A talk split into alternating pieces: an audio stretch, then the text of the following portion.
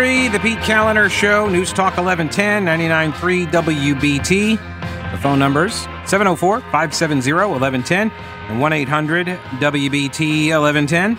Um, yeah, see, I thought this. I thought for sure I was going to go for like two hours on the voter ID, but uh, I'm not going to be able to. Maybe I, I, I might continue it over till tomorrow. No, I'm not. We're gonna. I've got audio clips. We're gonna. I'm gonna run through them really quickly. So you are going to get the flavor of an understanding of the arguments, the oral arguments uh, that occurred in the North Carolina State Supreme Court earlier this week.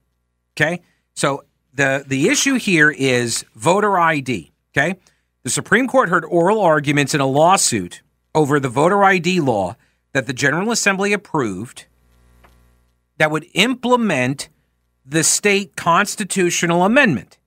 Okay, so we got to vote on it, right? We got to uh, we voted for a uh, constitutional amendment. The voters did, and that's a separate lawsuit as to whether or not we were even allowed to have that vote. The state supreme court's going to look at that issue too, because some Democrats are mad about that, and they're saying it's a usurper legislature. It's a different lawsuit.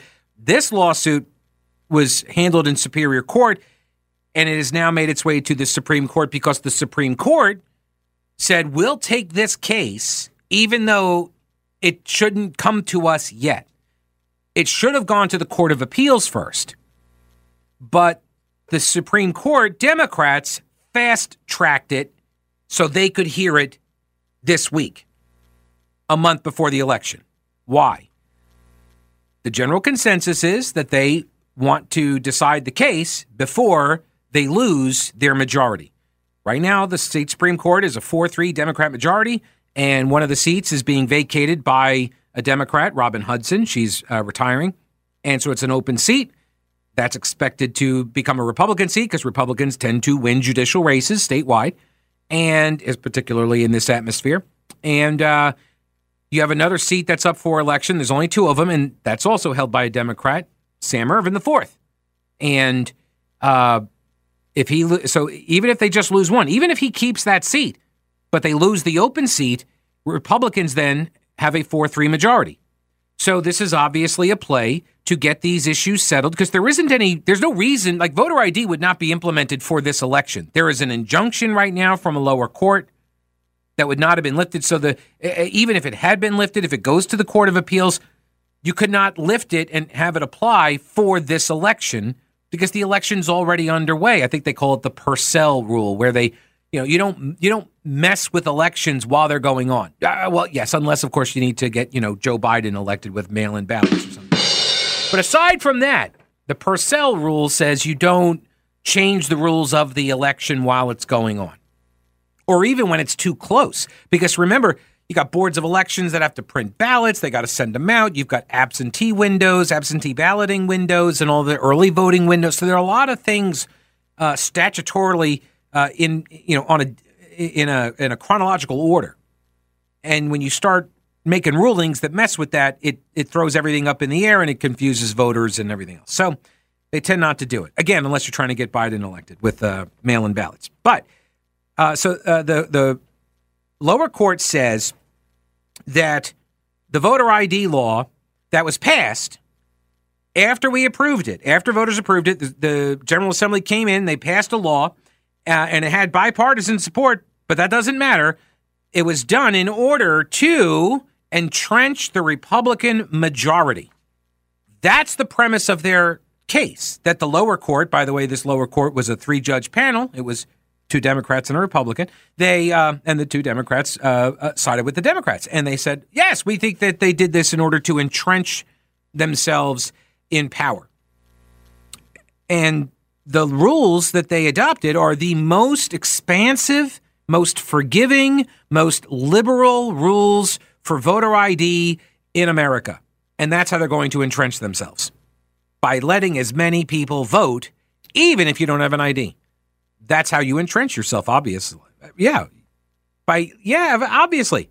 You stop people from voting by giving them more ways to vote. Duh. This is what passed for an argument at the lower court, at the superior court level. Okay. Um, so here's Peter Patterson. Uh, he is an attorney for the state legislature. You're going to hear two different bills, two different numbers. One is a House bill, 589. That's the old bill. That was the original one that got passed and it got struck down in the courts, and they fought over that. And, the the lefties in the robes up in uh, Washington D.C. on the U.S. Supreme Court said we think this is uh, racial animus, and so uh, and meanwhile the Republican uh, the Republican appointees were like, yeah, it, it could also be explained by partisanship because they were like if you're looking to do things based on Democrat versus uh, Republican and the racial data lines up it looks very similar. You're you're you're assuming motive, whatever. Doesn't matter. Point here is that's the old bill. That one is not in play. 589. That's the old one. The one that got passed was 824. So just remember, bigger number eight versus five. 824. Bigger number. That's the one that passed. All right. So Peter Patterson, representing the attorney for the legislature, he says that the Superior Court's determination that Senate Bill 824 was motivated by a desire to entrench Republicans. This this Supreme uh, the the lower court's determination that this was all designed to keep Republicans in power. He says, uh, and the reason and, and how they were going to do this was by targeting black voters. The lawyer for the legislator sa- uh, legislature says that is not supported either by any of the. It's not supportable as a matter of law. He said, or as a matter of fact. Take a listen. With respect to the facts, there are two in particular that demonstrate the unsoundness of the Superior Court's ruling. First is that five Democrats voted for SB 824. And there is no explanation for why five Democrats would vote for a bill designed to entrench Republicans. And the Superior Court had no explanation for that fact. Yeah, that seems weird, right? Hey, if it's meant to entrench Republicans, why did these five Democrats vote for it? Are they secret Republicans or something? What, what's up with that? He also said the law and the judges at the lower level did not address it. See, this is the kind of thing that an appellate court would ask and then, you know, try to get to the bottom of, maybe kick it back down or something, and then you would appeal based on that. But no, no, no. We're going to go right to the uh, state Supreme Court because they're afraid they're going to lose their majority. All right. Uh, which, by the way, speaking of entrenching people for political reasons. Anyway, Patterson then says that the law also goes out of its way to ensure anyone who wants to vote can do so, regardless of whether or not they have an ID. See, in the original bill, House Bill 589, that was also struck down by leftist lawyers wearing robes.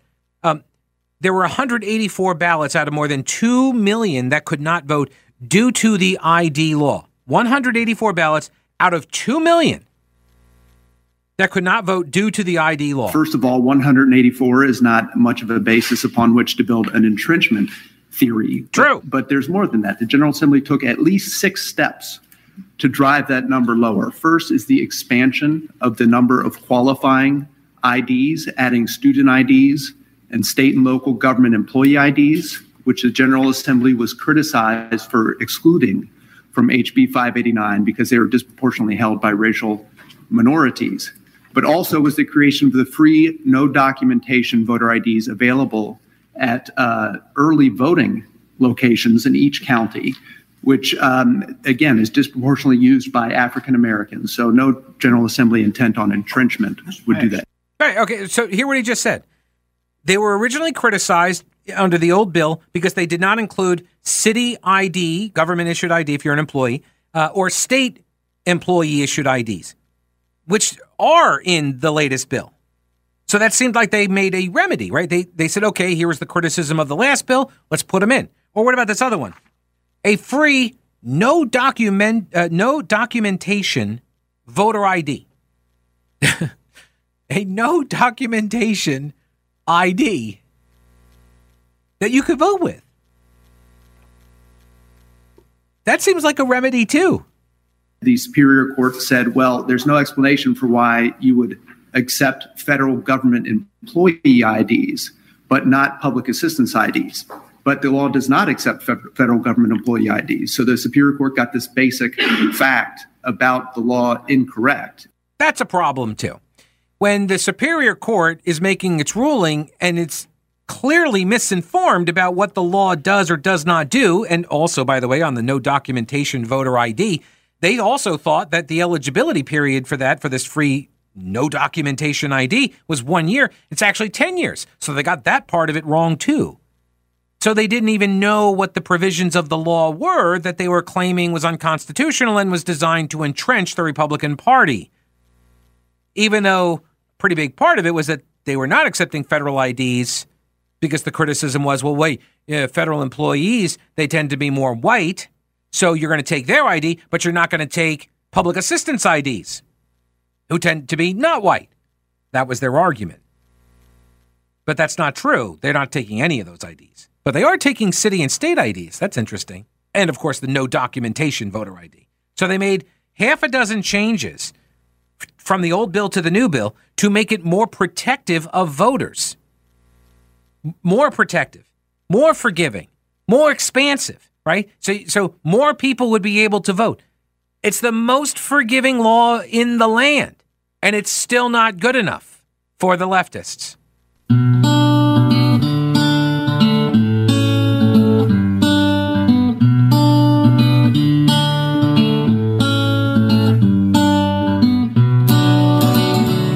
News Talk 1110, 99.3 WBT.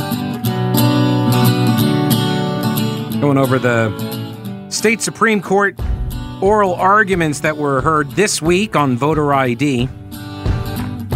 First up is Peter Patterson. He is an attorney for the legislature, and uh, he's he made the argument that the lower court made mistakes as a matter of law. He made mis- uh, they made mistakes as a matter of fact that they essentially shifted the burden of proof onto the defendants, and he cited passages that clearly stated that they had done such a thing. Now, the plaintiffs in the case, which is the Southern Coalition for Social Justice, which, by the way, is the organization that uh, one of the Supreme Court justices now overseeing this case, listening to the oral arguments and engaging in the discussion in the arguments with both of the parties, Anita Earls. Um, uh, she uh, was one of the founding members of the Southern Coalition for Social Justice. But don't you worry, that's not a conflict. She can totally put that aside because democracy. So, uh, six changes were actually made to the voter ID bill after the initial bill got thrown out by another group of leftists in uh, uh, in robes. And uh, one of these changes, there were six of them made. One of them was the addition of more forms of IDs. Uh, there was also an expansion of what's called the reasonable impediment process, right? So the original focused on people who had a reasonable impediment to getting an ID. So, oh, I can't afford one. I can't get to the DMV. I don't even know what my name is, right? Oh, I don't have a birth certificate. All of these impediments to getting an ID. And the new law expanded this reasonable impediment excuse to not just uh, obtaining an ID, but also to now cover uh, people who could not present an ID when voting. So, for example, now people who forget their ID at home would have that process opened up to them. Uh, there was a elimination of the requirement to present an alternative ID in order to have a reasonable impediment ballot count. There was eliminated ballot challenges to reasonable impediment IDs, and they also got rid of subjective reasons to discount reasonable impediment ballots. And then finally, the sixth thing is mandated education. There were four mailings that were required to be sent to every household in the state stating that all voters can vote with or without ID. So, as the uh, district court and the district. All right, so now consider that a voter ID law that tells people you can vote with or without an ID. And this is still not good enough. This is still discriminatory. This is still, you know, racial intent or something. This is meant to entrench the supermajority, telling people, hey, we have voter ID, but don't worry if you don't have an ID, you can still vote. That is meant to entrench the Republicans. This is what their argument was, and this is what they they judge shopped or forum shopped, right? They went around, they found a judge that would agree with them, uh, and then they they got the ruling they wanted. And rather than go through the Court of Appeals, where Republicans control the majority of those seats, and they would likely then rule against the lower court. The Supreme Court, controlled by Democrats, fast tracked the lawsuit so they would hear it before the election. So they could try to put a ruling in place to toss the voter ID law out to make the General Assembly start all over again once Democrats lose their majority on the state Supreme Court. That's the play. That's what's going on here. But let's listen to more uh, more audio. This is going to be you're going to hear Mike Morgan.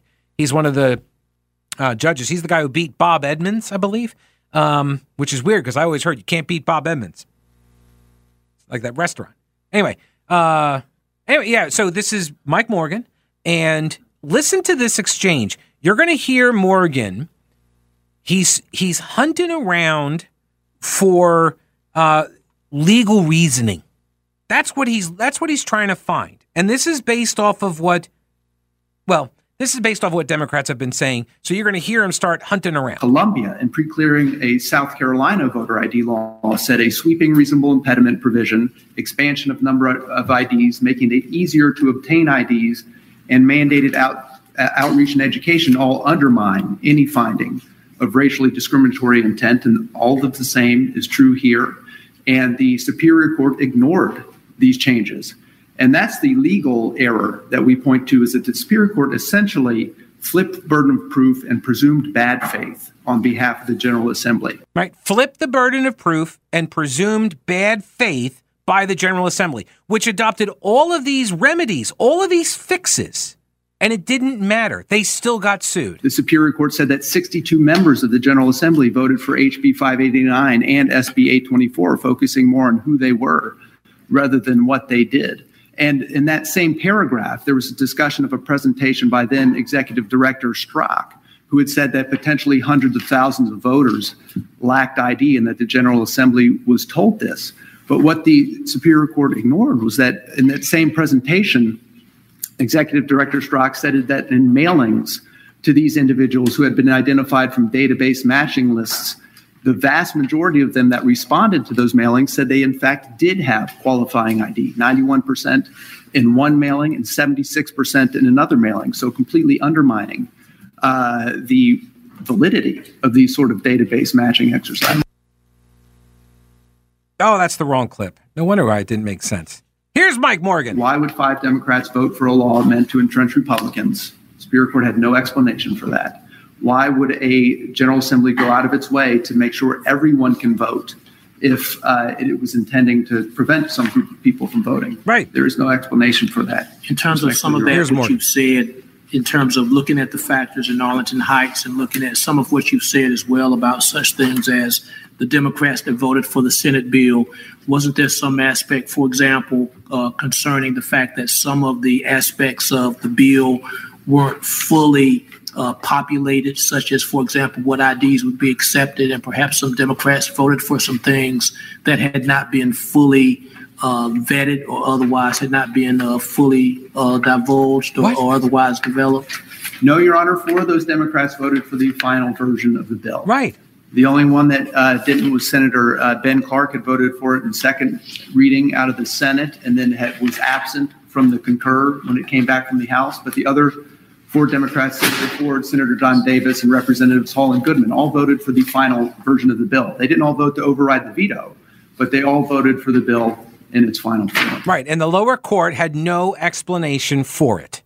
Could not explain why five Democrats would vote for a bill to entrench Republicans. There's no explanation for it. Because it's different when Democrats do it.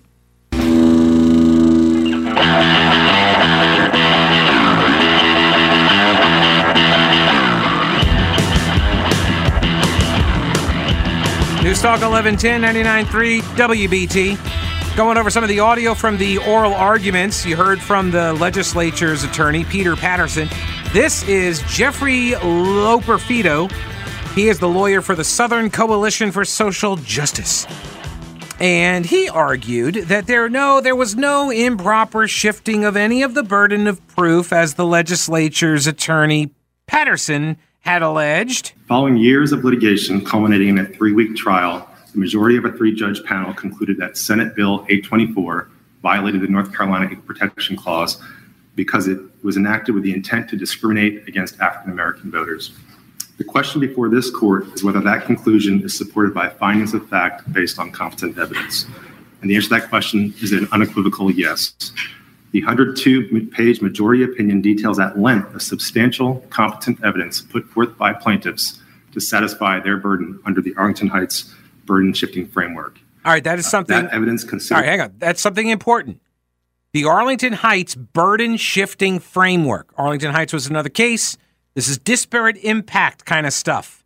I know it's like day two we're talking about. Disparate impact, where you can take data and you can lay the data out and say, see, there's a disparate impact. And so if you get enough of these pieces, we can kind of weigh them all together in different factors and racist. Right? Like that's the that's the conclusion they've drawn. This was what the okay, well, it's over 100, 100 pages. of Well reasoned then. Uh, no, because remember one of the earlier cases on the voter ID that the Republican judge did, it was like 500 pages. You guys didn't seem to care about that. No, you, the length of the opinion doesn't matter. Only if right, only if it advances your agenda. That's true. The totality of the circumstances supported the trial court's final determination that the Republican supermajority enacted Senate Bill 824, at least in part, to entrench itself by burning the voting rights of African American voters who in North Carolina reliably vote Democratic. That's their argument.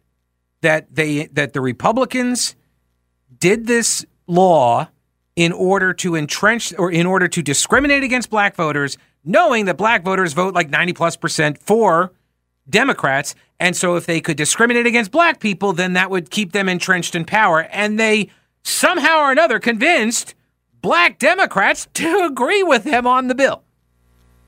That's how devious those Republicans are. They were able to convince black Democrats to vote for a voter ID bill that discriminates against black Democrats.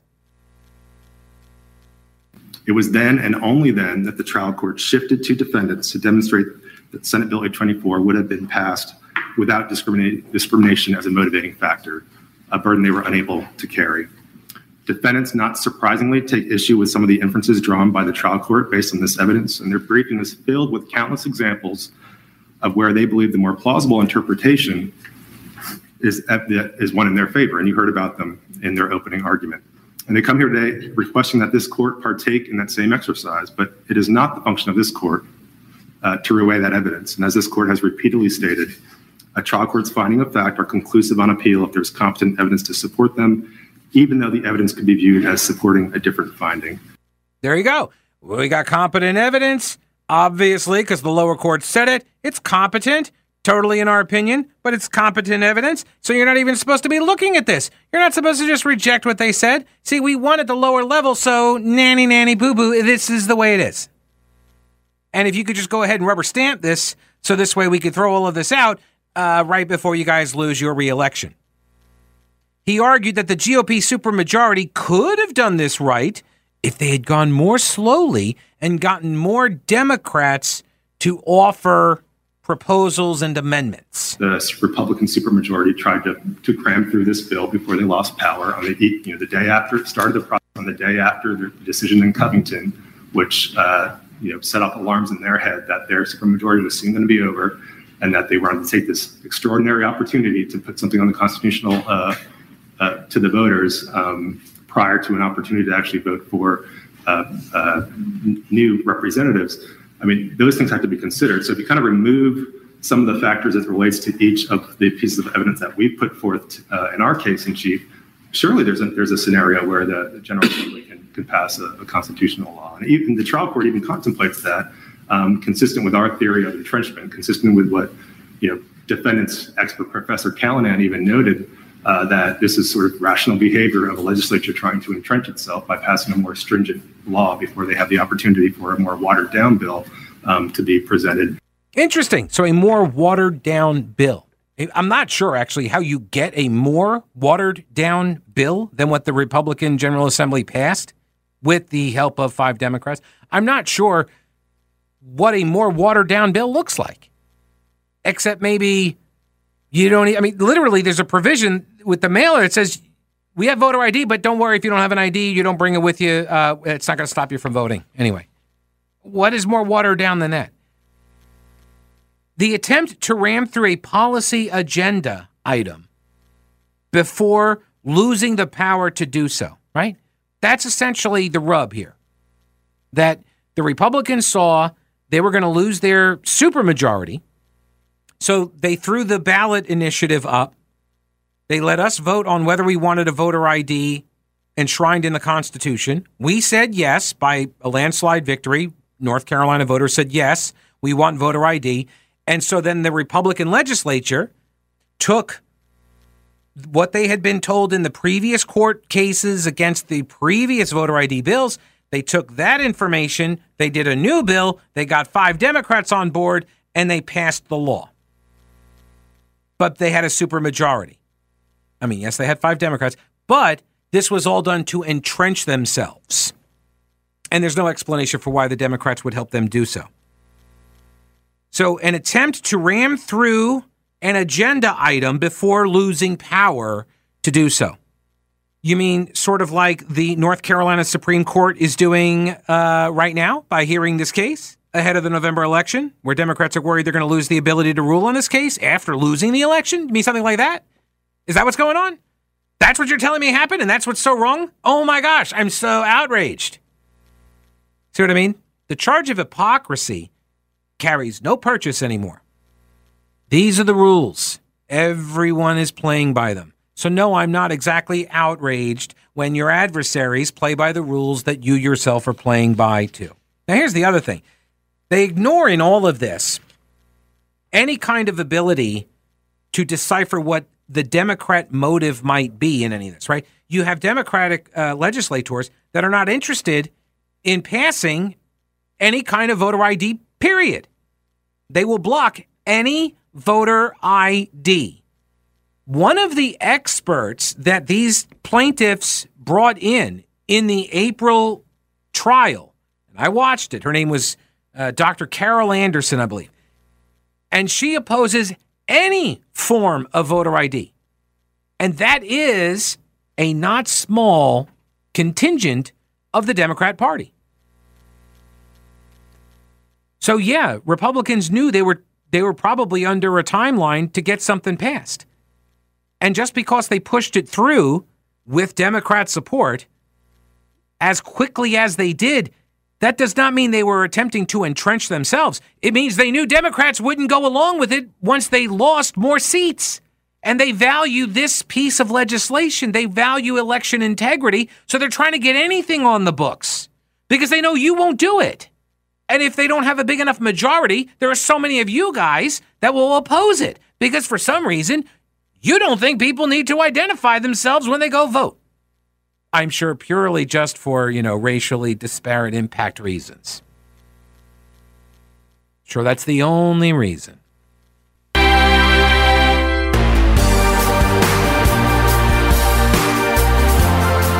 News Talk 1110 99.3 WBT.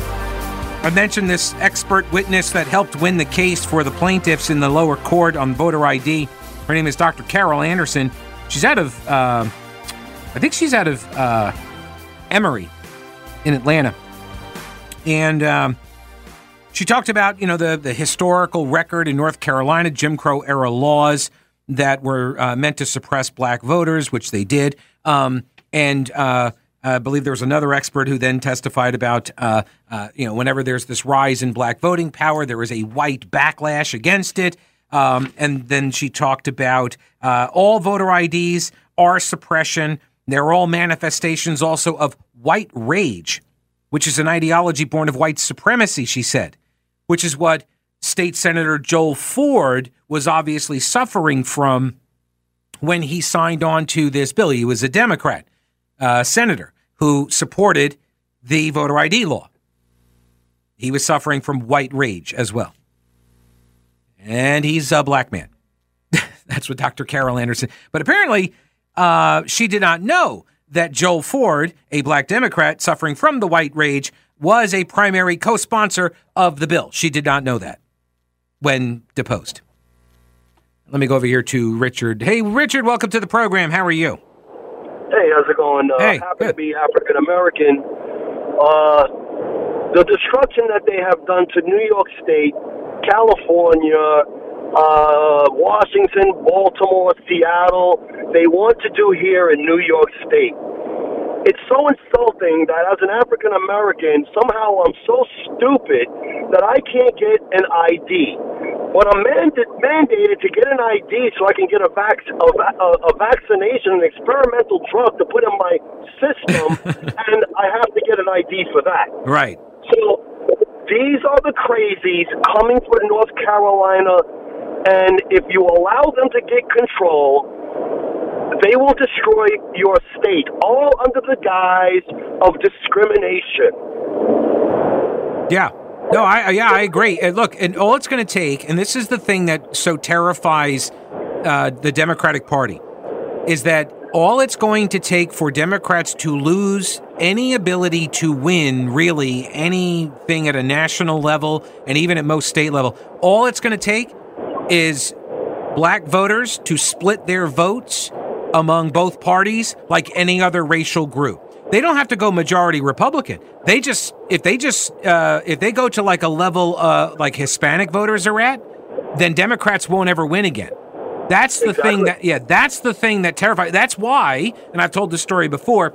That's why there is such a focus on racial politics by the left. That's why everything is through this prism of race. There is a political benefit for them to do so. Um, because uh, this was a story that was relayed to us by um, the former chief of staff for the former lieutenant governor here in North Carolina. His name was Dan Forest. And uh, Hal Weatherman was the chief of staff. Dan and, and Hal go up to Philadelphia for some big event of the original 13 colonies. All the governors are up there. It's some, you know, Liberty Bell thing or something.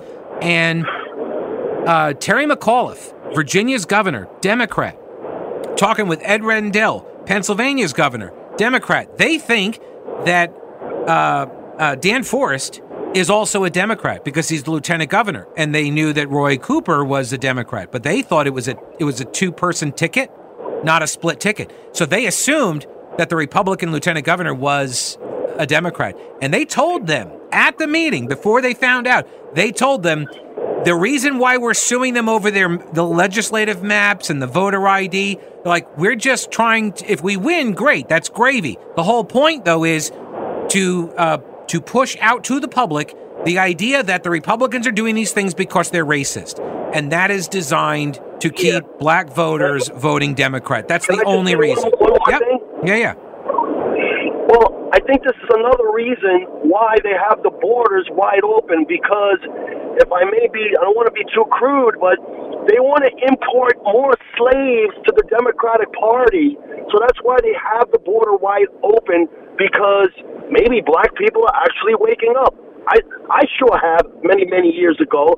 So the Democratic Party are the real, I really believe that they're the real problem here. Mm. And they want to keep African Americans in this uh, uh, the state of mental slavery that we're just going to keep voting for them and uh, you know falling for the uh, banana in the tailpipe, so to speak. Well, this is it's one of the things. If if um, if people if politicians realize that they have to uh, that, that they have to deliver for their constituents in order to win re-election, they become more responsive to those constituents. And I'm just kind of curious as to what exactly, and I'm not the first person to ask this, but what exactly have the Democrats delivered for black voters, for a constituency? You know, they, they, they have delivered weed, they've delivered alcohol, they've delivered a horrible school system, they've delivered CRT, and more abortion. That's what they've delivered, and the breakdown of the of the African American family. That's what they have. That's, that's what they have delivered. Right, and so I, right, and at some point, if you then uh, uh, like if you uh, if you are able to then break up that voting block and the votes are now in play, you're going to have both parties actually trying to respond and address uh, the need uh, the, the, needs of those consi- and the desires of that constituency. And in fact, there are some outreach efforts in North Carolina going on along these lines. And it's funny because there are people writing stories from the left, and they're very concerned because these Republican aligned groups are going out and they're just meeting with people and they're doing cookouts and movie nights and family game nights and stuff. And they're very upset. The left is very upset about this because, uh, like, oh my gosh, why, you know, there, there are no websites. What are they doing? They're not knocking on doors, but they're phone banking and they're actually, you know, breaking bread with families. Can't have that. Yeah, exactly. Richard, I appreciate the call, buddy. Thanks Thank a lot. You. All right, man. Take it easy. Um, yeah, I do. Uh, there was one other point on this voter ID uh, original lawsuit. The other expert witness, this guy from uh, UNC Chapel Hill, James Leloudis, he uh, He, he cited all of the past discrimination, as did Dr. Carol Anderson, all of the past efforts against African Americans in North Carolina. And you know what they ignored? They were all done by Democrats. they talked about the Wilmington race riots and Jim Crow, and they were those were all things done by Democrats. All right, see you tomorrow. Don't break anything while I'm gone.